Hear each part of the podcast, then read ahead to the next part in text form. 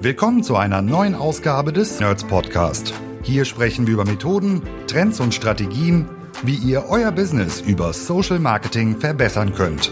Von Facebook bis LinkedIn, von E-Com über Lead-Generierung bis Brandbuilding, von B2C bis B2B. Heute für euch am Mikro Jan Stranghöhner. Ich drücke auf Start und sage herzlich willkommen zu einer neuen Ausgabe Nerds Podcast. Dieses Mal mit äh, einer weiteren Folge rund um das zurückliegende Adscamp, das Adscamp 23. Und wir hatten viele Speakerinnen und Speaker vor Ort und werden auch in den nächsten Wochen noch weitere Folgen raushauen. Ihr habt mitbekommen, es gibt wieder Tickets. Das Adscamp findet statt am 16.09. in Köln im Hilton. Also wer jetzt sagt, das folgende Thema interessiert mich sehr stark, die Person und das, was da besprochen wurde, darf ich auf gar keinen Fall verpassen. Äh, 16.09. The Place to Be in Köln. Und unsere heutige Folge ist mit ähm, dem lieben Patrick von Barkatz, aka ja Patrick von Creative Dreams. Ähm, ihr habt in der, mit, in der Zwischenzeit eine neue Firmierung, ähm, Agentur, ähm, einen Agenturzweig gegründet. Den gab es damals auf dem Adscamp noch nicht. Also alle, die jetzt zuhören und sagen, ah okay, äh, wer ist denn das? Das ist der Patrick von Barkatz. Ähm, und er wird uns jetzt gleich ähm, erzählen, wie die Reise auch nach dem Adscamp abgelaufen ist und was jetzt gerade so passiert. Erstmal an dieser Stelle, hallo Patrick, schön, dass wir sprechen können, schön, dass du am Start bist. Ja, vielen, vielen Dank für die Einladung. Ich freue mich. Wer sich jetzt denkt, ah, den Patrick Kaschuba, den, den kenne ich noch nicht und Barkatz ist mir kein Name, äh, mir ging es tatsächlich auch so vor dem Adscamp und wir haben ja als Veranstalter auch immer den Anspruch, Menschen zu finden, die vielleicht so ein bisschen unter dem Radar fliegen, die man nicht so auf dem Schirm hat und uns verbindet gemeinsam ein äh, Partnership Management äh, auf der Plattform TikTok und ähm, die waren zuerst bei euch in Essen und dann bei uns in Köln und der Marius und der Martin, die kamen bei uns mit, mit so strahlenden Augen rein und meinten so, ey, ganz ehrlich, das, was wir da letztes Mal bei Patrick vorgestellt bekommen haben, das war jetzt da, das war schon krass. Und gestern waren wir irgendwie in Essen bei denen. Da, die machen richtig heißen Scheiß, unterhalte dich mal mit denen. Äh, das haben wir dann getan. Du standst beim Adscamp auf der Bühne mit äh, einem Talk zum Thema Kill Randomness out of UGC Testing Creatives. Wie kommst denn dazu? Erzähl mal, also was hast du denn gemacht? Was ist so dein Werdegang? Wer bist du? Was machst du, Patrick? Cool, ja, voll gerne. Also ich bin Patrick, ich bin 27 Jahre alt, bin seit inzwischen sechs Jahren im Bereich Performance Marketing unterwegs, ähm, komme von der, ja, ich nenne es immer dunklen Seite des Marketings. also ganz zu Beginn habe ich, ähm, ich weiß nicht, wer es kennt, von der äh, Website Clickbank so VSLs quasi abgeschrieben und ins Deutsche übersetzt und so Copywriting gelernt. Heißt, ich kam so aus diesem Hardcore Direct Response Marketing und habe dann im Grunde genommen Marketing für so ein bisschen shady Products gemacht. Heute nicht mehr stolz drauf, aber es war halt der Weg, wie ich so ja, ins Performance Marketing geraten bin, denn das Ganze hatte dann auch zu tun mit dem ganzen Thema ähm, ja, Social Ads und habe dann ähm, ja, in einer Agentur gearbeitet, habe dort dann auch die ersten fünf- und sechsstelligen Accounts übernommen, ein Jahr lang. Ähm, fand das alles sehr spannend und sehr cool, hatte aber schon immer so ein bisschen den Drive, ähm, was Eigenes zu machen, was Eigenes zu starten und ähm, habe dann nach einem Jahr das Ganze auch einfach gemacht. Bedeutet, ich habe gekündigt, ähm, habe mir meinen ersten äh, Kunden im Bereich Performance Marketing gesucht. Witzigerweise damals ein Zahnarzt, der heute immer noch unser Kunde ist. Ähm, okay. Bedeutet, äh, ist eine lange, lange Partnerschaft, der ist schon fast fünf Jahre. Aber ich habe gemerkt, so meine Leidenschaft und mein, mein Bock auf das, was ich halt ähm, machen will, war jetzt nicht unbedingt weitere Zahnärzte und Co. zu bedienen und habe dann vor allem ähm, erste eigene E-Commerce-Projekte umgesetzt, wo es ähm, natürlich so klassischerweise in dem Bereich des Dropshipping gelaufen ist, ähm, wo ich aber auch schnell gemerkt habe, hm, irgendwie so mein Gewissen macht es nicht so lange mit, da ähm, so Produkte zu verschicken. Ähm, heißt, ich habe sehr, sehr viel Umsatz gemacht und dann sehr, sehr viele ähm, ja, Dinge dann auch wieder zurückerstattet ähm, okay. und habe dann gemerkt, okay, ich müsste entweder mich auf das Thema Produkt fokussieren, um halt eben wirklich im E-Commerce Fuß zu fassen, oder ich nutze eben, was ich habe, und das ist eben die Skills im Bereich Direct Response Marketing, Copywriting und Performance Marketing und ähm, gründe dafür eine Agentur und habe damals dann 2020 den ersten Aufschlag gemacht ähm, mit einer eigenen Agentur, mit einem Geschäftspartner. Das ist tatsächlich direkt Anfang 2021 wieder gecrashed, nach ähm, mhm. vier, fünf Monaten, weil mein Partner ausgestiegen ist. Und habe dann aber 2021 im April Barkas gegründet. Und Barkas, ähm, ja, heute auch noch, ist eine Paid Social Ads Agency, ähm, haben damals dann relativ schnell übers Netzwerk ähm, coole Kunden ongeboardet, sowas wie Kicks.com ähm, oder damals auch Mr. Chain, also so sehr, sehr E-Commerce und D2C-lastig das Ganze. Und genau, von dort aus sind wir gewachsen, ähm, hatte sehr, sehr früh den Fokus auf das Thema Performance Creatives Und ähm, das ist, was wir heute auch noch sehr stark machen. Und da können wir gerne auch noch ein bisschen stärker drauf eingehen gleich. Ja, voll spannend. Also ich glaube, also, ähm, die dunkle Seite der Macht ist erstmal eine sehr gute Ausbildungsstätte, ähm, ja. weil man erstmal natürlich versucht, so was, was ist der Rahmen des, des Vertretbaren und auch des Möglichen. Mhm. Ich glaube, eine Agentur dann auch in Corona-Zeiten zu gründen, dann ein Crash zu erleben und äh, auch Kunden zu onboarden, ist, glaube ich, auch eine sehr harte Schule. Du hast jetzt auf dem Adscamp ähm, auch über euren Ansatz gesprochen und hast ja gerade eben auch das Thema Performance Creative schon sehr stark in den Vordergrund gerückt. Ähm, und das ist ja die Evolution, die wir jetzt auch Adscamp-seitig ähm, auch im Line-up die letzten Jahre auch mithaben. Ne? Das Thema Creative, was schreibe ich drauf, wie sieht das Ganze aus, ist einfach extrem dominant, weil ja auch viele sagen, hey, das Media Buying ist eigentlich gar nicht mehr so kompliziert, ähm, es wird sehr viel automatisiert. Das ist der Bereich, wo irgendwie AI und künstliche Intelligenz und Machine Learning mit reinlaufen. Ähm, beim Thema Ideen, Kreation, Cultural Codes und Sprachen der, der Plattform verstehen, da ist eigentlich der, der Hebel. Ähm, und du hast ein Stück weit gezeigt, wie ihr euch ähm, entwickelt habt und auch wie ihr gestartet seid, weil ähm, so die ersten Beispiele, die du gezeigt hast, waren eigentlich so klassische random UGC-Beispiele, wo ich sage so, ja okay, das, das äh, machen jetzt mittlerweile viele. Ihr habt es aber halt schon 2021 gemacht. Das heißt, ihr habt jetzt irgendwie zwei, drei Jahre Erfahrung gesammelt in einem Bereich, in dem andere jetzt erst starten. Würdest du sagen, UGC, so wie ihr es damals gemacht habt, ist immer noch ein Ding, was man braucht, um erfolgreich zu sein? Oder würdest du sagen, ey, ganz ehrlich, kürzt den Weg ab und macht das direkt professionell?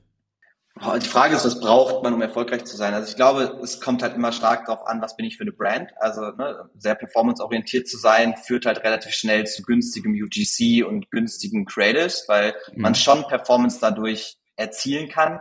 Aber mittlerweile geht es ja um viel mehr Komponenten als jetzt nur den richtigen CPO oder CAC. Also gerade bei Kunden, mit denen wir dann arbeiten, ähm, wo es dann eins und eins oder auch ähm, so sich rauswachsende D2C-Brands aus dem Startup zum Scale-up zur richtigen Brand, da geht es dann halt immer mehr um Brand-Kommunikation, Brand-Performance, ähm, wie kann ich einbinden, dass die Leute mich positiv im Kopf behalten und trotzdem mein Produkt kaufen, weil das immer so ein bisschen der, ähm, ja, der, die beiden ähm, ähm, Zielkonflikte sind, zwischen Brand und Performance quasi zu machen. Und ähm, wir haben relativ früh damit angefangen. Also du sagst es, in der Zeit eine Agentur zu gründen war tatsächlich ziemlich dämlich, weil es war im April 2021 und wenn du dich erinnerst, war das der Launch des ähm, des iOS 14 Updates, also wo wir ja. wirklich dann auch das Tracking-Verlust komplett hatten. Es war genau ja. dieser Monat, wo wir quasi Barkas äh, gegründet haben. Und ich war tatsächlich auch dann wieder so, oh Gott, äh, direkt mal einen Rückschlag sozusagen, weil musste natürlich dann in diese ganze Belegbarkeit rein, den Kunden erzählen, wie funktioniert das Ganze, was wir machen und ob das funktioniert. Aber wir hatten halt relativ schnell eben diesen Creative Focus und da bin ich auch recht froh, dass ich Mara als Co-Founderin ähm, dabei hatte, weil wir im Grunde zwei Welten vereinen. Und das machen wir, das haben wir über die Zeit entwickelt. Das bedeutet, Mara kommt eben aus einem ganz anderen Bereich, ähm, kommt aus dem Bereich Campaigning und Branding, ähm, aus Kreativagenturen. Sie hat also so klassische Marketing-Schule im Grunde gelernt, so ganz, ähm, ganz große Konzepte zu bauen, das über ein Jahr hinweg irgendwie aufzubauen und dann quasi an den Kunden zu verkaufen. Dann geht das Ganze live in Out of Home, TV und mhm. verschiedene Plattformen und so weiter, was halt eine ganz andere Welt ist als meine. Und ähm, als wir angefangen haben, war ich dann halt noch so sehr dominant, weil wir natürlich im Bereich Paid Social Ads unterwegs waren und deswegen waren es auch so klassisch random UGCs, weil wenn man sich mal zurückversetzt, so in 2020, 21, 22, war es alles halt immer noch sehr direkt marketinglastig. Ne? Also wir hatten so diese ja. drei guten Gründe für irgendein Pro Produkt und dann hatten wir irgendwie so fixe Schemata und Konzepte. Wir hatten extrem wenig Kreativität, also wir brauchten extrem wenig Kreativität, eher gesagt weil es halt einfach nicht nötig war. Ne? Dieses ganze mhm. Konzept, dieser ganze Content war neu, die Plattform hat es irgendwie angenommen, dann war es halt irgendwie adaptiert von den Influencer-Stories, wo die halt auch immer nur reinquatschen und sagen, hier ist mein Produkt, nimm meinen Code und so und hatte diesen Vertrauensfaktor. Und es war halt mehr so ein bisschen das Prinzip Masse statt Klasse damals so 2021 und 2022 und deswegen hat es auch im Grunde für alle funktioniert. Und ähm, als wir dann so in 2023 ankamen, Ende 2022, hat man sich so langsam die Frage gestellt, okay, irgendwie gehen die CTRs runter auf UGC Creatives, auf so ganz klassische. Irgendwie ist die Response nicht mehr so hoch auf diese Creatives. Die Leute checken so langsam, dass wir sie eigentlich die ganze Zeit getäuscht haben, dass wir sie eigentlich verarscht haben und dass es halt Ads sind und keine User, die irgendwie gerade Produkte mhm. vorstellen. so.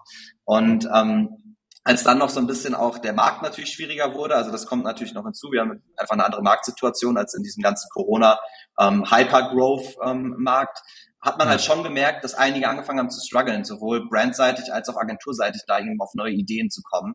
Und das war für uns so der Weckruf, wo wir uns gefragt haben, so, what's next? So, was ist das nächste Thema, wo müssen wir hin und wo müssen wir uns auch hin entwickeln, damit wir eben mhm. am Ball bleiben. Und ähm, im Grunde ist da schon eigentlich so dieses, diese Grundidee für Creative Dreams entstanden, nämlich Maras Knowledge zu nehmen und quasi das ganze Campaigning, Branding, Kreativarbeit, Kreativprozesse in das ganze Thema Performance Marketing, Direct Response Marketing zu implementieren. Und ähm, ja, daraus haben wir eigentlich im Grunde genommen das gebaut, was wir heute sind. Und die Journey dazwischen war aber noch relativ lang, muss ich sagen. Und da waren wir quasi genau dazwischen dieser Adscamp-Vortrag, wo es schon um ähm, How to Kill Randomness ging, weil einfach dieses Prinzip Masse statt Klasse immer weniger funktioniert hat. Es musste immer mehr Strategie in ein Creative fließen, immer mehr Copy-Strategie, Kommunikationsstrategie. Dann ging es auf einmal um, um Diversifikation, verschiedene Creator zu nutzen, verschiedene Dinge zu targeten, also verschiedene Audience-Gruppen zu targeten und sowas alles. Und ähm, all das war dann quasi der Weg, den wir ja, in 2023 gemacht haben, Prozesse und Strukturen, die wir dort entwickelt haben, um ähm, heute dann Performance Creators auf einem anderen Level zu bauen, ja. Ja, super spannend, weil äh, du hast es eben genannt, ne? Also, das ist dann immer so das Thema Branding versus Performance. Äh, dann ist immer die mhm. Frage, wer ist irgendwie dominanter äh, oder wer hat letztlich die Entscheidungsgewalt? Ähm, und das ist ja ein, ein starker Transformationsprozess, weil ihr ja auch in eurer Rolle, und ich kenne das auch von, von uns Nerds, dass wir uns immer in diesen Grabenkampf begeben und versuchen, so die Akzeptanz für die jeweilige andere Seite irgendwie ähm, herzustellen plus auch dafür zu sorgen, dass diese Budgettöpfe am Ende nicht irgendwie hart getrennt werden. Ich gehe da voll mit, dass das Thema UGC im Performance Marketing irgendwie was war, was durch den Push von Reels und dieses ganze Inventar, was auf einmal da zur Verfügung stand, dann das Aufkommen von, von TikTok im Self-Serve als Marketingkanal äh, und das Adaptieren dieser, dieser kulturellen Codes und der Sprachcodes extrem gut funktioniert hat. Du aber jetzt natürlich auch sagen musst, ey, ganz ehrlich, wenn ich halt nicht nur Abverkauf damit machen möchte, also wenn ich halt auch Marke stärken möchte, wenn ich ähm, bestimmte Produkteinführungen, Claims, ähm, bestimmte ja, Werteversprechen mit meiner Marke assoziieren möchte, dann reicht halt auch dieses, ich halte ein Produkt in die Kamera und sage, dass das gut ist, halt, das reicht halt nicht, um diese ganzen anderen Metriken, auf die ich einzahlen möchte und Zielstellungen zu bedienen. Wenn du jetzt ähm, auf das guckst, was, was ihr macht, und du hast ähm, ein sehr, sehr schönes Beispiel gebracht, weil wir sind irgendwo in der Transformation von wie kommuniziere ich, auf welcher Plattform, was brauche ich eigentlich dafür? Und UGC hat irgendwie das Argument, es ist erstmal günstig, ne, wo man jetzt ja sagt, du hast jetzt sehr häufig das Wort Strategie benutzt was äh, erstmal nicht günstig ist. So, ne? Also wenn ich Leistung anbiete und verkaufe oder einkaufe, ist Strategie immer das teuerste. Jetzt muss da mehr Strategie rein. Das heißt, diese Creatives werden auch einfach teurer. Ja, die Konzepte, die dahinter sind, haben einen strategischeren Ansatz. Es ist nicht einfach mal so aus der aus der Hüfte geschossen. Wie, wie sieht denn die Reise von UGC aus? Weil du sagst jetzt so, aus dem Performance-Bereich wächst, das mehr ins Branding. Siehst du gerade dieses Thema, das ist nur für Social? Oder kann, habt ihr schon Cases, wo ihr sagt, ey, UGC, ganz ehrlich, äh, würde auch für Out of Home oder für TV oder andere Maßnahmen funktionieren? Oder bleibt das Format erstmal nur Social-Media-seitig? Ja, also ich gebe dir recht, Strategie kostet natürlich Zeit und Zeit kostet Geld. Das ist äh, völlig normal und ich glaube auch, dass es dann eine normale Transition ist, dass man ähm, von dem günstigsten Format hin zu einem normal bezahlten Format eben wechselt und ähm, dass man da eben auch ein bisschen was in die Hand nehmen muss. Dadurch aber entsprechend seine Creative Win Rate auch erhöht. Das heißt, wenn ich natürlich mehr pro Creative zahle, muss ich eine höhere Creative Win Rate haben. Ansonsten rechnet sich das Ganze nicht. Und bei uns hat sich mhm. gezeigt, es rechnet sich, es funktioniert.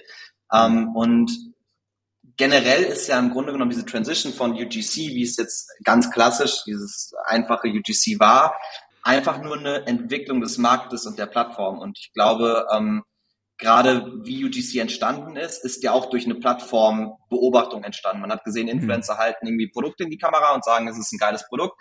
Und dadurch hat man irgendwie darauf zurückgeführt, okay, dann kann man genauso Ads bauen und dann eben ähm, Produkte entstehen lassen. Und ähm, im Endeffekt haben wir jetzt auch nichts anderes gemacht, als im Bereich der Strategie uns genau diese Frage zu stellen, uns die Plattform wieder anzugucken. Und mhm. die Plattformen sind halt viel, viel diverser geworden. Das bedeutet, du hast zum Beispiel Podcast-Formate, du hast auf einmal irgendwie Formate, wo Hunde anfangen zu sprechen. Warum sollen Hunde dann eigentlich auch sprechen, um ihre Produkte an den Mann zu bringen und sowas? Mhm. Du hast ganz andere Formate aus anderen Perspektiven halt eben ähm, gefilmt und da auch auf deine Frage zurückzukommen, dann ähm, bezüglich der verschiedenen Plattformen. Ich glaube, dass wir uns in ein Zeitalter von Creator-Content entwickeln. Halt mhm. eben weg von einem User-Content oder auch von einem Influencer-Content, weil eigentlich ist alles, was seit 2023 groß geworden ist an Personenmarken heutzutage, sind ja alles nur noch Creator. So, ja. also die wenigsten sind ja klassische Influencer, Influencer wie man sie jetzt auf Instagram bucht. Ne? Also Influencer ja. ist halt so dieses Bild. Ich habe halt diesen, diesen Instagram-Influencer, der seine Stories macht und mich durch den Tag begleitet. Ein Creator macht aber viel, viel mehr als das. Der macht YouTube, TikTok, Instagram und halt verschiedenste Plattformen. Und dort ist der spannende Punkt, was wir beobachtet haben, dass die nicht alleine sind. So, die meisten Creator schließen sich zusammen und haben dann zumindest mal eine zweite Perspektive, teilweise eine dritte Perspektive, weil noch einer was in die Kamera schmeißt oder was auch immer. Und ähm, diese Transition, die wir beobachtet haben von diesem User-Generated Content, der so sehr Influencer-like ist, wie es halt so Story, ich spreche da rein und das heißt auch nicht, dass es nicht funktioniert, ne, sondern es ist halt mhm. nur noch ein Format halt diese Transition von diesem, von dieser Seite hin zu diesem Creator-Content ist für mich auch eigentlich der Schlüssel, dass ich das auch in Richtung verschiedener andere Plattformen entwickeln kann, nämlich zum Beispiel TV, zum Beispiel Digital Out of Home. Also wie viel geiler ist es denn, wenn ich jemanden habe, der ein geiles Creator-Video hat auf einem Digital Out of Home Screen, als wenn ich da jetzt irgendwie mein Logo runterlaufen habe und die Weihnachtskugeln und keine Ahnung, ja. einen pinken Hintergrund und dann steht da irgendwie Happy äh, Happy New Year oder so, ne? Es hat halt noch keiner also, probiert, ne? Und das ist, glaube ich, äh, das auch, worauf ich hinaus möchte. Ne? Also ihr ja. habt ähm, ja auch einen Case gezeigt mit Spaceys, wo wir gleich auch noch mal drauf eingehen können, der ja auch einen Award gewonnen hat bei den TikTok Awards. Ich finde halt genau dieses und das, das hast du, das hat ja auch die Mara in ihrem Adscamp-Vortrag gezeigt. Und ich glaube, das ist die die Kerndisziplin, die uns zu guten Marketern dann am Ende machen wird oder uns dann auch immer in dieser Rolle bestätigt, ist das Thema, wir beobachten Entwicklung in der Art und in der, in der ja, inhaltlichen Aufbereitung, wie Geschichten auf der Plattform erzählt werden und worauf die dann einzahlen, auf einen Produktverkauf, auf eine Markenerinnerung oder so. Das ist dann im Prinzip die strategische Ableitung davon. Wir hatten gestern eine ganz spannende Diskussion mit einem, mit einem Kunden, da würde ich diese Frage auch direkt mit reingeben. Ne? Also du guckst dir TikTok heute an. Das, was bei TikTok an, an Formaten erfolgreich ist, hätten die auch eine Erfolgschance im TV oder kommt nicht alles, was auf TikTok erfolgreich ist, sowieso aus dem, was schon mal im Fernsehen erfolgreich war? AKA Straßeninterviews. Mhm. Also guck dir die mhm. Formate an, die irgendwie gut funktionieren organisch, die dann advertising-seitig verlängert werden das ist ja kein neues Format in dem Fall. Ne? Also eigentlich muss man ja nur gucken, was hat früher im Fernsehen gut funktioniert und wie übertrage ich das halt auf eine kurze Erzählweise mit einem anderen Schnitt auf einen anderen Bildschirm. Ja, gehe ich 100% mit. Ähm, also ich glaube, dass sich vor allem immer das Medium ändert und das ist eigentlich so die Beobachtung, die man als Marketer immer machen muss, weil ähm, vielleicht kurze Anekdote dazu. Ähm, ich habe einmal von, von so VSLs und Clickbank super viel Copywriting gelernt, aber eigentlich mit die meisten Themen, die ich so im Direct Response Marketing gelernt habe, sind von QVC. Also ja. wenn du dir anguckst, wie, eine, wie ein QVC-Spot aufgebaut ist, wo ein Produkt beworben wird, hast du eigentlich das perfekte Skript vorliegen für jedes andere Asset, was du im Performance-Marketing bauen willst, weil die, die reine Psychologie und die Grundstruktur von solchen Dingen bleiben immer gleich. Am Ende musst du es halt eben kreativ auf die Plattform bekommen und auf die verschiedenen Medien bekommen. Und ich glaube, da ist halt eben genau dieser Sprung, wo den wir gerade machen, wo halt ähm, kreative Strategie überhaupt das erste Mal irgendwie sinnvoll ist und wirklich gebraucht wird, weil diese ganzen einfachen Medien nicht mehr nur funktionieren, wie jetzt zum Beispiel nur ein UGC, sondern du brauchst einen Medienmix, du brauchst einen Formatemix, du brauchst einen Contentmix, du brauchst verschiedene Ansätze. Und ähm, da glaube ich, dass wir halt als Marketer uns eigentlich immer mit den Medien bewegen, aber die Grund, Disziplin des Marketings bleibt ja immer die gleiche. Der Mensch funktioniert ja nicht in fünf Jahren auf einmal anders als heute, sondern es ist halt einfach nur anderer Einfluss, anderer Content, andere Art und Weise, wie ich das Ganze aufnehme. Und ähm, deswegen gehe ich auf jeden Fall mit, weil ich denke auch direkt an Vielmann. Der Typ kommt aus dem, aus dem Geschäft und sagt, ah, wo haben Sie denn die Brille her? Ja, habe ich bei Vielmann gekauft. Also ist ja im Grunde genommen das, was gerade bei TikTok passiert. Ja, ja äh, da, genau das, das ist das Thema, ne, wo ich glaube, dass, also meine persönliche Meinung an der Stelle, TikTok sich keinen Gefallen mit diesem Claim, don't make ads, make TikToks äh, tut, weil letztlich ist das, was Werbetreibende gerade da hindert oder hemmt, der Plattform durchzustarten, zu sagen, alles, was ich da machen muss oder soll, darf nicht aussehen wie Werbung, aber letztlich folgt es ja den gleichen Grundregeln. Ähm, und ich finde es immer super spannend, wenn man mit Kunden in so Formatentwicklung oder auch Creative-Entwicklung geht, dass man sich halt super viel einfach aus Fernsehen abgucken kann. Ne? Also wenn man sich irgendwie so 90er Jahre äh, Spielshows anguckt, welche Mechanismen dahinter sind, oder auch das, was du eben mit den, mit den Content-Creatern gesagt hast, auf einmal fügen die sich zusammen und jemand fängt an, mehreren Personen zu folgen, weil die im virtuellen oder im, in der, in der Welt, die sie eben skizzieren als äh, Content-Creator, weil die halt miteinander zu tun haben.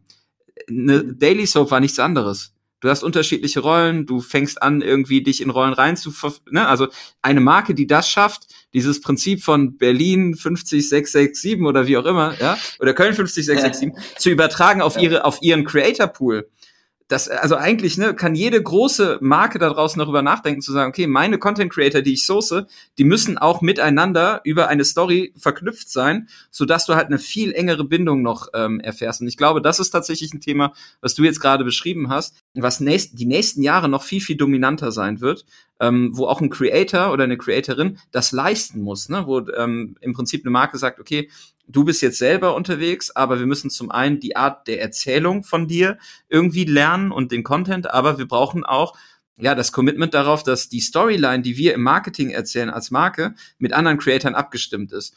Und dann wird's halt wieder strategisch. Und das ist auch ganz spannend, weil dieses Creative Strategy war kein Thema beim Adscamp, was wir als eigene Disziplin so als Themenblock skizziert haben.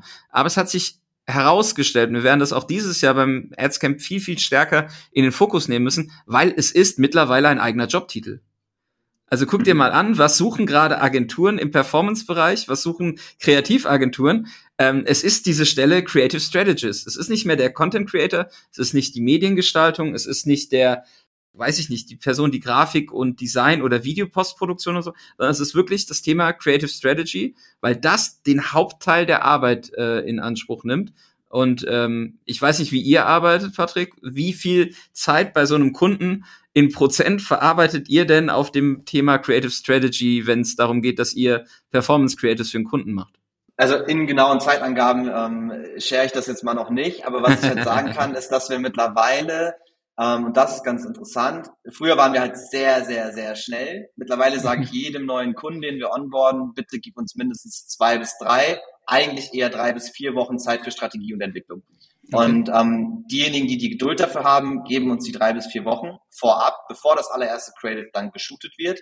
Einfach aus dem Grund, dass wir viel mehr Deep Dive vorab quasi in den Kunden reinmachen können. Das heißt, es sind nicht nur Informationen, die der Kunde uns gibt, sondern mhm. eben auch Interviews mit, ähm, mit Kunden des Kunden oder eben Reviews zu analysieren. Mittlerweile auch mit AI, ne, haben wir vom Adscamp gelernt und mitgenommen und bei uns implementiert, dass wir eben da quasi große Datensätze verarbeiten und herausfinden, was sind quasi der, was ist der Konsens, warum Leute kaufen? Was sind Target Groups, die wir adressieren müssen? Brauchen wir eventuell einen neuen Creator, den wir gerade noch nicht haben? Kommt mhm. selten vor, aber dann müssen wir den dann quasi auch noch onboarden und sourcen bei uns. Und all das passiert quasi in diesem Vorab-Strategy-Thema und passiert dann ongoing, month over month, während wir mit den Kunden arbeiten. Und mittlerweile, das kann ich äh, gerne teilen, ist bei uns in der Agentur, so früher war es ja so klassischerweise, du hast einen Account Manager gehabt und der war eigentlich ein Media Buyer oder eben Performance Marketer so aus dem Background. So ist es zumindest bei uns als Paid Social Agency gewesen. Mittlerweile ist es bei uns andersrum. Der Creative Strategist ist bei uns der Account Manager. Das bedeutet, mhm. er ist sozusagen, man könnte sagen, er sind natürlich alle super wichtig, aber er ist sozusagen der MVP, der das Team steuert, der mit dem Kunden spricht, der alles zusammen connected, die verschiedenen Disziplinen, nämlich das Datenthema vom Media Buyer, ähm, dann die ganze, die ganze Thema natürlich Creative Strategie, klar, logisch, dann aber Copywriting, Content Produktion, Post-Production und so weiter. Er ist quasi, er oder sie ist quasi verantwortlich für den gesamten Prozess innerhalb des, äh, der Agentur für den Kunden. Und das zeigt ja allein schon, wie relevant das ganze Thema Credit Strategy geworden ist ähm, im Bereich Paid Social Ads, weil wir machen immer noch aktuell 95% Paid Social Ads. So ein bisschen ähm, was von dem, was wir machen, läuft auch auf YouTube Shorts ähm, und sowas alles, also was mhm. ja auch also slightly social ist. Ähm, aber insgesamt genau, ist das halt einfach der wichtigste Punkt geworden und ähm, für uns auch eben derjenige oder diejenige, die quasi das ganze Team zusammenhält, und den ganzen Prozess zusammenhält. Also Credit Strategy steht definitiv im Vordergrund bei uns mittlerweile, ja. Hm, spannender Insight, weil wir tatsächlich auch in, in dem Appell an unser Team und auch das, was wir bei Kunden auch äh, intern schulen, dieses Jahr tatsächlich genau nach dem, nach der gleichen Schematik ein Stück weit auch kommuniziert beziehungsweise auch appelliert haben, weil du musst halt in dem Bereich, in dem wir sind, jetzt nicht nur das Wissen über Creatives aufbauen, sondern dein komplettes Skillset dreht sich halt, was du brauchst, mhm. ne? Äh, um erfolgreich zu sein, um einen Großteil der Arbeit, die sonst in der Vergangenheit irgendwie manuell war, die jetzt automatisiert ist, auch halt weiter leisten zu können, zu wollen, plus halt ähm, entsprechend die Hebel zu haben, um auf die Ergebnisrate einzuzahlen. Wenn ich uns jetzt äh, zuhöre, wir quatschen seit 25 Minuten und ihr hört jetzt zu und sagt, ey, das ist alles sehr klug, was, was der Patrick da sagt. Wo kann ich mir denn mal angucken, was die so machen? Und da gibt es einen Case, den ihr auch auf dem Adscamp gezeigt habt. Das finde ich also ich bin ja auch altes Marketingkind so, ne? Ich finde, das ist so der der das Paradebeispiel für Disruption so. Ich habe einen vielleicht gesetzten Markt, ich habe eine andere Art der Erzählung, ich habe ein bestimmtes Bedürfnis in einer Zielgruppe identifiziert, was ich stark stressen kann und auf einmal baue ich eine Cornflakes Marke, Cerealienmarke, die in einen Markt eindringt, der eigentlich von großen Marken besetzt ist. Ne? Egal, ob das jetzt ein Kellogg's ist oder ein keine Ahnung, Seitenbacher oder was weiß ich, wer da alles so unterwegs ist, ja, ihr macht Spacies. Und ähm, wer euch auf LinkedIn folgt oder auch den, den Gründern ähm, oder auch eben die, den TikTok Award, den ihr für Spacies geholt habt, der sieht Creatives, die sehr hochwertig produziert sind. Das ist nicht klassisch UGC. Und du hast ein Creative gezeigt, wo du sagst, ey, ganz ehrlich, das war jetzt aufwendig in der Produktion, aber wenn das halt fünf, sechsstelligen Umsatz bringt mit einem Werbemittel, dann lohnt sich das. Wie ist denn die Reise da? Also ihr macht ja Spaces oder habt auf jeden Fall diesen Case gezeigt. Ich gehe davon aus, dass ihr sie weiterhin betreut. Und äh, man kann sich da angucken, was ihr da umsetzt. Und das ist ja ultra spannend, weil letztlich ist es nicht nur Founder Story, sondern es ist eigentlich ein kompletter Werbeclip für ein Produkt, was so auch im stationären TV laufen könnte. Ja, absolut. Also witzigerweise der Case, den ich vorgestellt habe und das Creative, was ich gezeigt habe, das läuft aktuell immer noch. Also das ja, war krass. ein Creative, das wir ähm, letztes Jahr im, ja, zu Anfang des Jahres gebaut haben. Und dann, ähm, das hatte auch so ein, so ein, so ein Anfang des Jahres Angle, so, ne? Das ging halt so aus mhm. diesen ganzen Neujahrsvorsätze und ich mache jetzt was anders und so weiter heraus. Und ähm, ja, interessanterweise performt es immer noch mit am besten im Ad-Account. Also es ist quasi so ein, so ein richtiger Banger. Aber ja, Spaces machen wir seit Tag eins. Ähm, das bedeutet quasi von 0 Euro Umsatz an bis jetzt auch siebenstellige Jahresumsätze inzwischen und das ausschließlich online und D2C, also im Online-Shop. Mhm. Ähm, mittlerweile dieses Jahr ist der Rollout im LEH, den wir jetzt auch mhm. begleiten, ähm, aber bisher lief quasi fast alles über den Online-Shop. Und ähm, Spaces ist eigentlich das Paradebeispiel dafür, dass Creative Strategy so relevant ist und hat eigentlich auch mir so in, in unserer Reise gezeigt, dass es eigentlich der Hebel am Ende ist, weil unser Ad-Account, wenn ich, wenn ich dir den zeigen würde, der ist as simple as that aufgebaut, dass es eine Testing-Kampagne gibt und dann gibt es irgendwie eine Scaling-Kampagne, dann gibt es vielleicht noch eine Retargeting-Kampagne that's it, so, ne? Es ist halt, it's not the magic, so. Und ähm, der springende Punkt bei Spaces ist, wir haben halt seit Tag eins gestartet, wir haben am Anfang super viele Dinge vertestet. Also wirklich komplett alles, jeden Angle, den dieses Produkt hergibt, in irgendeiner Art und Weise, haben wir durchgetestet. Und da beginnt es halt bei natürlich den obvious Sachen, so, was sind die Benefits, High Protein, um, ähm, No Added Sugar, und eben ich will irgendwie Diät machen oder ich will mich irgendwie Keto ernähren und so weiter und so fort. So, ne? Das sind so die, die Main Benefits vom Produkt, weil die eben ähm, ja keinen zugesetzten Zucker haben, bis zu 40 Gramm Protein auf, auf 100 Gramm, was halt ähm, ja so klassisch das Erste ist, woran man denkt. Und natürlich waren das auch Angles, die wir durchgetestet haben, also Gym, Diät, Sport machen, ähm, Ernährungsweise und sowas alles, also das ganze Thema Essen quasi. Mhm haben aber auch relativ schnell gemerkt, dass wir emotionalere Angles brauchen und ähm, haben dann eben auch emotionalere Themen durchgetestet. Und das war eigentlich, wo wir ähm, Spaces geknackt haben. Denn, mhm. und das habe ich an dem, an dem Case tatsächlich gelernt, Food ist eigentlich das emotionalste Produkt, was du vermarkten kannst, weil wenn du überlegst, an was quasi unsere Emotionen und Erinnerungen hängen, hat das fast immer was mit was zu essen zu tun. So, wenn du zum Beispiel an zu Hause denkst, denkst du irgendwie an die besondere Pasta, die Mama gemacht hat. Wenn du irgendwie an den letzten Silvesterurlaub denkst oder Silvesterfeier denkst, dann denkst du irgendwie an das weil die Raclette das mit Freunden gemacht hast und so weiter. Also Food ist immer connected zu irgendwelchen besonderen, ähm, ja, quasi Vorkommnissen im Leben und immer sehr emotional. Und das haben wir ähm, einfach durch Testing herausgefunden. Und das war damals tatsächlich noch relativ wildes Testing. Mittlerweile ist es dann ähm, deutlich strategischer. Ähm, haben aber gesehen, dass dieser emotionale Engel, dieses Connecten des Produkts zu dem, was ich in meiner Kindheit damit erlebt habe, eigentlich das ist, was das Produkt verkauft. Der Benefit von No Added Sugar und High Protein und so weiter ist dann das, warum ich vielleicht am Ende mich dafür entscheide, dieses Cereal zu kaufen. Aber man könnte bei Spaces die Ad quasi abcutten vor dem Punkt, wo wir die Benefits erzählen und die Leute will wahrscheinlich irgendwie Cine-Minis im Supermarkt kaufen. Weil die ganze Backstory eigentlich so sehr emotional darauf einzahlt, was ich erlebt habe mit Cereals. Ne? Also ich saß vor dem TV, ich habe mir die Schüssel fertig gemacht, habe mir die reingesnackt und dann direkt die zweite und habe irgendwie den Tag im Bademantel verbracht und irgendwie mit Wolldecke und irgendwie PS2 mhm. gezockt und ähm, mhm. keine Ahnung, äh, FIFA gespielt und was weiß ich. So, und all das ist ähm, eigentlich das, was den Case geknackt hat. Und wenn du halt so diesen, diesen, diesen einen emotionalen Connector hast zu so einem Produkt, kannst du von dort aus halt Millionen Geschichten erzählen, ne? weil du kannst ja. erstens die Geschichte von Dutzenden Creatoren erzählen, also ne, Creator und Creatorinnen, die quasi aus ihrer Perspektive davon quasi erzählen. Du kannst aber die Geschichte auch immer wieder neu erzählen, wo du quasi immer wieder das Thema connectest zu dem eigentlichen emotionalen Trigger, aber halt mhm. andere Geschichten darauf packst. Und mhm. ähm, ja, das ist, wie wir den Case so aus Creative Strategy Seite geknackt haben. Und ähm, im Endeffekt war es auch Creative Strategy und Creative Testing, was dazu geführt hat, dass wir ähm, ja da so mittlerweile sehr erfolgreich mit sind.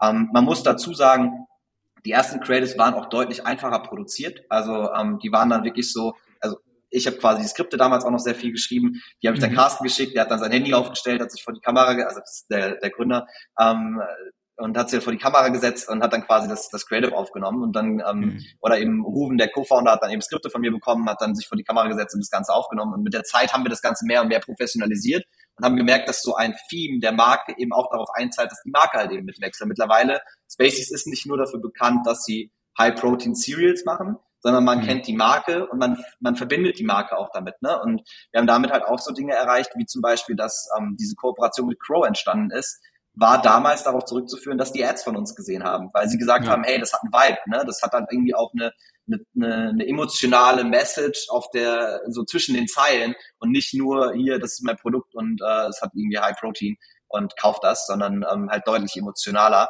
Und ja, mit der Zeit haben wir es immer weiter professionalisiert und ähm, das zahlt halt auch noch zusätzlich auf die Marke ein.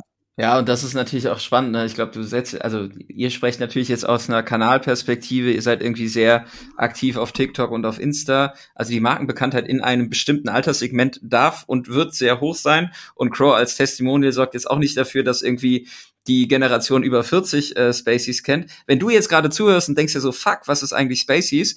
Schmeiß mal Google an und äh, such danach. Ist äh, sehr, sehr spannend, weil es eine ja wieder ne, so aus dem Digitalen heraus in den Handel, in die in die Retail-Welt, so wo man einfach sagt, so gibt's, das ist einfach ja nicht nur so, das findet so ein bisschen auf Social Media statt, sondern einfach dadurch, dass du den richtigen Zugang zu den entsprechenden Konsumentinnen und Konsumenten findest, erzeugt es eine Relevanz, die so hoch ist, dass der Handel sagt, ich will dich listen. Ne, und das ist gar nicht so, ey, ich habe jetzt hier irgendwie Protein-basierte äh, Cornflakes, sondern dann kommt halt irgendjemand hin und sagt so, ey, wir haben gerade Stress mit Kellogg's, äh, wir nehmen jetzt Spaceys ins Sortiment. So. Kann ja durchaus, ja, kann ja durchaus passieren. Ja, interessanterweise ist es bereits, ich glaube, seit einem Jahr oder so, so, dass ähm, die Jungs von Spaceys immer wieder angeschrieben worden sind vom Handel und gesagt bekommen haben, hey, wir wollen euch listen, ne? also könnt ihr uns mal irgendwie ein Angebot machen und so weiter. Und halt das Ganze natürlich strategisch äh, so aufgebaut haben, wie sie es aufgebaut haben. Das ist natürlich deren Entscheidung. Aber es war tatsächlich dann auch so, dass der Handel auf, auf Spaceys zugekommen ist und ähm, eben die Produkte listen will. Und auch jetzt, wo sie es gerade am Ausrollen sind, ja, im Grunde genommen schlagen sich die Händler jetzt darum, wer dieses Listing bekommt und wer die Produkte bekommt was halt super, super geil ist für so eine Marke, ne? Ja, und äh, die Storylines und auch die Erzählweisen orientieren sich auch teilweise wieder an einem Format, was wir aus dem TV kennen. Ne? Also Höhle der Löwen ist ja auch nichts anderes als Teleshopping, eigentlich, so sage ich immer böse, böse, aber letztlich ist es auch ähm, ne, eine sehr klare, äh, einen sehr klaren Nutzen aufzeigen, Problemstellung stark artikulieren, wovon keiner wusste, dass es das Problem eigentlich gibt, aber es scheint ja äh, zu geben äh, und im nächsten, am nächsten Tag stehst du dann halt bei irgendeinem Händler im Regal und die Leute laufen hin und kaufen dir die Regale leer. Äh, das war ja auch der Effekt äh, dieser Sendung sehr lange. Und das zu adaptieren für so Marken ist super smart. Jetzt hast du ja gesagt, okay, ähm, auch nach dem Adscamp ist relativ viel passiert, weil dieses Thema Creative Strategy immer mehr in den Fokus rückt. Ihr habt Cases, ihr habt jetzt Kunden, die euch nur dafür anfragen. Jetzt habt ihr einen sehr äh, mutigen Schritt gemacht, weil ähm, wir sprechen jetzt Anfang Januar. Ihr habt aus Barcards heraus nochmal eine eigene Marke gegründet, ähm, wie ich eingangs auch gesagt habe, wo ihr sagt, ey, ganz ehrlich, diese Leistung, du hast das so schön gesagt, wir sind die Schweiz für Creatives, ja, wir sind neutraler Boden, bei uns kann jeder irgendwie einkaufen ähm, und sich Creatives machen lassen. Und ihr macht es eben nicht für offen, ne, kannst du gleich mal sagen, wie ihr das so anbietet, aber es ist ja schon sehr starker Move, so eine komplette, ähm, äh, ja, einen kompletten Wandel einmal im Geschäftsmodell zu machen, weil ihr jetzt nicht mehr nur Performance Marketing macht, sondern schwerpunktmäßig eben Creatives produzieren wollt. Glaubst du, dass dieses Thema Media Buying so tot ist, dass man nur noch mit Creatives irgendwie arbeiten kann? Oder wo du sagst, ganz ehrlich, okay, Media Buying ist halt so standardisiert, dass der größte Hebel Creatives ist und wir uns da komplett drauf fokussieren. Also was ist die Motivation, dass ihr sagt, okay, wir, wir shiften jetzt einmal komplett unsere, ja, unsere Leistung und für das, was wir wahrgenommen werden wollen? Ja. Ähm, ich glaube nicht, dass Media Buying so tot ist, dass man es gar nicht mehr ähm, machen sollte. Also ne, das, ja. die, die Tätigkeit ist, steht schon noch ähm, also hat schon noch seine Daseinsberechtigung. Ich glaube, bei uns hat sich das Ganze so entwickelt. Ich habe ja erzählt, 2023, wir haben mehr auf Creative Strategy gesetzt. Dann kamen diese Cases wie Spaceys oder ähm, eben ja verschiedene andere Brands, mit denen wir halt skalieren konnten. Und es war bei uns in der Arbeit immer das Creative im Fokus. Das bedeutet, ähm, wenn du jetzt zu uns kämst und sagen würdest, hier bauen wir mal eine API-Schnittstelle oder so, dann leite ich dich weiter an halt irgendwie jemanden, der einen mehr Technical Background hat sozusagen. Ne? Mhm. Da gibt es ja auch genug Agenturen. Wahrscheinlich würdet ihr sowas auch ähm, dann anbieten können, was ich zum Beispiel dann ähm, nicht angeboten habe oder wir. Und ähm, der ganze Background hat quasi uns dahin geleitet, dass Creative für uns quasi der wichtigste Hebel war. Und das wussten auch immer unsere Kunden und unser Media Buying ist solid und das ist in Ordnung und das ähm, wird auch weiterhin gut sein. Ähm, aber für uns war die Magic halt nicht mehr dort. So, ne? Für uns war immer der Hebel in diesem Creative. Und dann haben wir 2023, wie gesagt, angefangen, mehr auf Creative Strategy zu setzen, unsere Prozesse danach zu optimieren. Wir haben komplett alles auf Links gedreht ähm, und quasi unsere ganzen Creative-Prozesse eben auch noch ähm, angepasst. Und eigentlich war so ein bisschen das kurz vor dem Ads-Camp auch so der Schlüsselpunkt, der Wendepunkt, wo wir gesagt haben, dass wir da unseren ganzen Fokus drauf setzen wollen mit einer größeren Unit. Und das ist eben ähm, Creative Dreams heute. Mhm. Und ähm, diese Unit ist im Grunde genommen für uns oder diese eigene Marke ist im Grunde genommen für uns das, was halt resultiert hat aus unserer Entwicklung, weil wir Mitte des Jahres gemerkt haben, okay, Creative Strategy ist wichtig, wir kriegen das Copywriting extrem gut hin, wir kriegen es auch brandnah hin, wir kriegen auch Brand Performance hin, wir kriegen auch Higher Quality Creatives hin ähm, heißt, es hat sich halt immer mehr so aufgebaut, dass die Kunden das angefragt haben und wir das nach und nach entwickelt haben. Und ähm, Mitte des Jahres zum Wendepunkt hin haben wir dann noch gesagt, wenn wir jetzt noch die Content Production auf ein anderes Level bekommen als andere, mhm. dann haben wir eigentlich einen Case, den wir komplett out, outsourcen oder ausgründen müssen mhm. sozusagen, mhm. weil es sich unter Barkas einfach nicht mehr widerspiegeln und abbilden lässt, weil es halt viel mehr ist, als auf Paid Social das zu reduzieren, ähm, dieses ganze Creative-Thema, das hättest du unter Barkas auch gar nicht darstellen können. Und ähm, da haben wir nämlich in dem, in dem letzten Halbjahr 2023 den kompletten Fokus drauf gelegt. Wir haben gemeinsam mit Content Creators unsere Content-Produktion neu aufgesetzt. Und das ist das, was ich auch erzählt hatte. Content Creators produzieren eigentlich selten alleine Content, mhm. sehr, sehr mhm. selten. Ähm, und haben eigentlich meistens eine zweite Kamera dabei, oft sogar eine dritte Person, weil ne, wenn man jetzt Videos sieht, da kommt irgendwie, weiß ich nicht, von links was aus der Kamera geflogen und ähm, der mhm. Creator läuft auf die Kamera zu, ja, dann sind da zumindest mal drei Personen irgendwie beteiligt. Und ja. ähm, das bedeutet, wir haben eben mit, mit Content Creators gemeinsam diese Content-Produktion aufs nächste Level gehoben. Wir haben selber jetzt ähm, bei uns jemand fest angestellt, die vorher mit 300.000 Followern auf Instagram Content Creatorin war, ähm, mhm. hat sich dafür entschieden, bei uns in die Agentur zu kommen.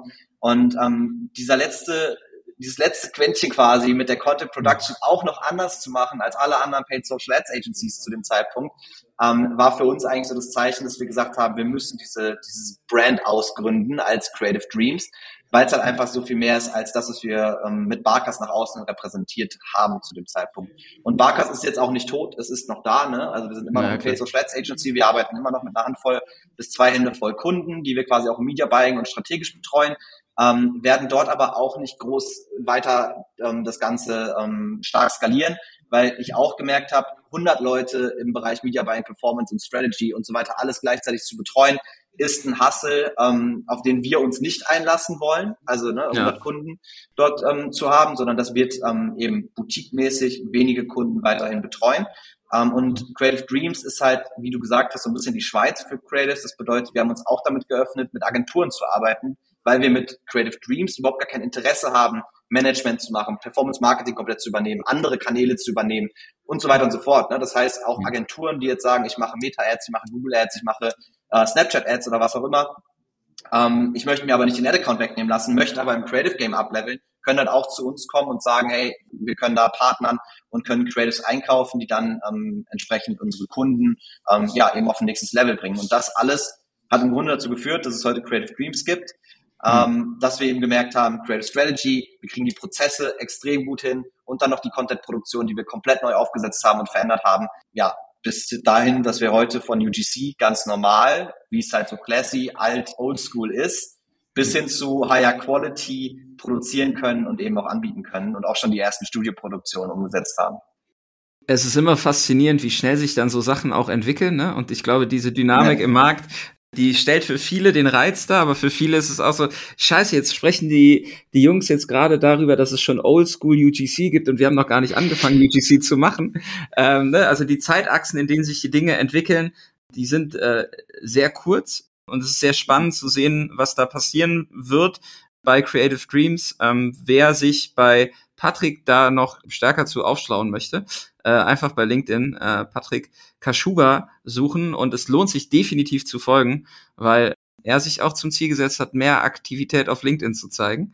Äh, und das äh, hat man schon gemerkt, Patrick. Du gibst ja sehr viel Mühe, teils ganz äh, spannende Sachen. Da lohnt sich ein Folgen auf jeden Fall und ein Vernetzen. Und wenn ihr über Creative Dreams mehr wissen wollt, dann äh, schreibt einfach eine DM und der Patrick wird sich bei euch melden.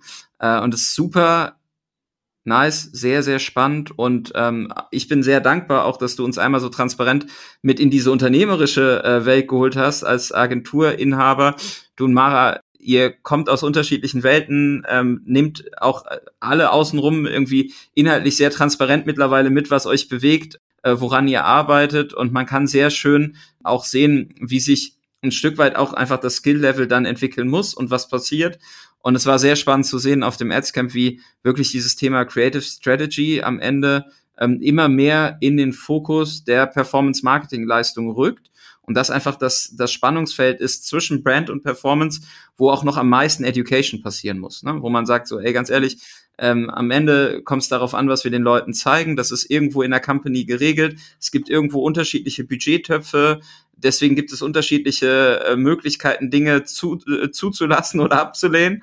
Und in diesem Spannungsfeld bewegen sich ganz, ganz viele Performance-Marketer, Performance-Marketerinnen. Und ähm, danke, dass ihr da auch eure Erfahrung so teilt, weil ähm, das ist ja das Spannendste, die beiden Welten miteinander zu vereinen, so dass es dann auf der Plattform und auch vielleicht darüber hinaus dann funktioniert, dass so ein Inhalt und ein Creative halt ähm, abliefert und dann eine Halbwertszeit hat bei Spaceys von mehr als 13 Monaten, dann lohnt sich auch die ganze Strategie, die man dann reinsteckt, in Form von Aufwänden, weil äh, sonst hätte ich in der Zeit wahrscheinlich 35, 40 neue Creatives produziert, die in Menge und Summe wahrscheinlich deutlich teurer geworden wären. Du hast jetzt eben gesagt, du hast eine Win-Rate für Creatives, das als letzten Punkt. Was ist das für dich und warum ist das für dich die Metrik, die für dich wichtig ist? Also, was wir festgestellt haben, ist, dass du mehr in ein Creative investieren kannst und dadurch deine Winrate erhöhen kannst. Und die Winrate für Creatives ist relativ einfach. Ich teste 100 Creatives und wie viele davon sind ein Winner, die in Skalierung gehen und die mindestens mal über 14 bis mehr Tage laufen können auf einem höheren Scale. Kommt dann immer darauf an, wie das immer so ist, wie viel Budget ich tatsächlich auf ein Creative packe. Ähm, mhm. Aber das ist im Grunde genommen unsere Metrik und das ist auch die Metrik, wo nach unsere Creative Strategists gemessen werden. Ähm, mhm. Das bedeutet, wie viele Winner Creatives produzierst du? Was ist ein Winner Creative? Ist halt so unterschiedlich je Ad-Account. Also es gibt Accounts, da geht dann auf ein Creative irgendwie keine Ahnung, 4000 Euro Daily Spend so, ja, natürlich ist es dann irgendwie schneller ausgebrannt, als wenn du auf ein Creative 200 Euro Daily Spend gibst. Deswegen gibt es da jetzt nicht diese harte Metrik, sondern das ist dann quasi Account Benchmarking. Je nach ähm, Account muss es halt eben entsprechend so und so viele ähm, ja, Spend aushalten. Ähm, aber eine, eine Creative Win Rate, wenn ich mir die jetzt so über alle Accounts hinweg überlegen müsste und wonach unsere Creative Strategists arbeiten, dann ist es, nachdem wir die ersten Wochen im Onboarding und so weiter natürlich auch die ersten Tests gefahren haben, dass wir Richtung 70, 80 Prozent der Credits, die wir launchen, auch mindestens in die Scaling-Kampagne übernehmen wollen. Wie lange die dann dort läuft, ist dann natürlich die Frage, je nachdem, wie hoch die Scaling-Kampagne ist. Aber das ist so, ähm, so eine grobe Schätzung, nach der man arbeiten kann. Weil wenn ich nämlich 100 Creatives im Monat bekomme oder, oder launche und davon funktionieren irgendwie auch nur drei so, ja, dann have fun, aber da wirst du halt nicht weit mit skalieren. Außer du hast halt eins, was halt wirklich jetzt extrem davonläuft, aber das ist dann schon eher so ein, so ein Lucky, Lucky Punch als wirklich Credit Strategy. Also das ist die Win Rate, nach der arbeiten wir, das ist so, ähm, wo wir hinwollen. Und deswegen produzieren wir mittlerweile lieber weniger Assets mit einer hohen Win Rate, als mhm. super, super viele Assets Shotgun-mäßig rauszuhauen und dann irgendwie zu hoffen, dass es funktioniert. Okay, spannender Insight. Jetzt habt ihr, wenn ihr zugehört habt, noch eine zusätzliche Metrik, die ihr zukünftig mit aufnehmt, wenn es um das Thema Creative Testing geht, um am Ende die Randomness rauszubekommen, um eine bessere Reproduktion auch von dem zu schaffen, was funktioniert. Äh, auch an der Stelle nochmal danke, Patrick, für den Insight. Es ist immer eine äh, Freude, mit dir zu sprechen. Es äh, ist immer sehr, sehr spannend, äh, woran ihr gerade arbeitet. Äh, das ist eine absolute Follow-Empfehlung. Holt den Patrick auf euren Radar, folgt ähm, Barcuts und Creative Dreams und äh, trefft die beiden, Mara und Patrick, dann auf dem Adscamp am 16.09. in Köln. Äh, das ist eine Einladung, Patrick, äh, und das Datum musst du dir jetzt auch in den Kalender eintragen. Safe, da sind wir auf jeden Fall dabei, 16.09. auf dem Adscamp, definitiv. Nice. Vielen Dank. Sehr, sehr gerne. Vielen Dank fürs Zuhören. Wenn euch der Podcast gefällt und ihr mehr wollt, Abonniert uns auf iTunes oder Spotify und bewertet uns gern. Und wenn ihr Hilfe braucht, damit eure Kampagnen fliegen lernen, bucht einfach eine kostenfreie Strategie-Session. Den Link findet ihr in den Show Notes.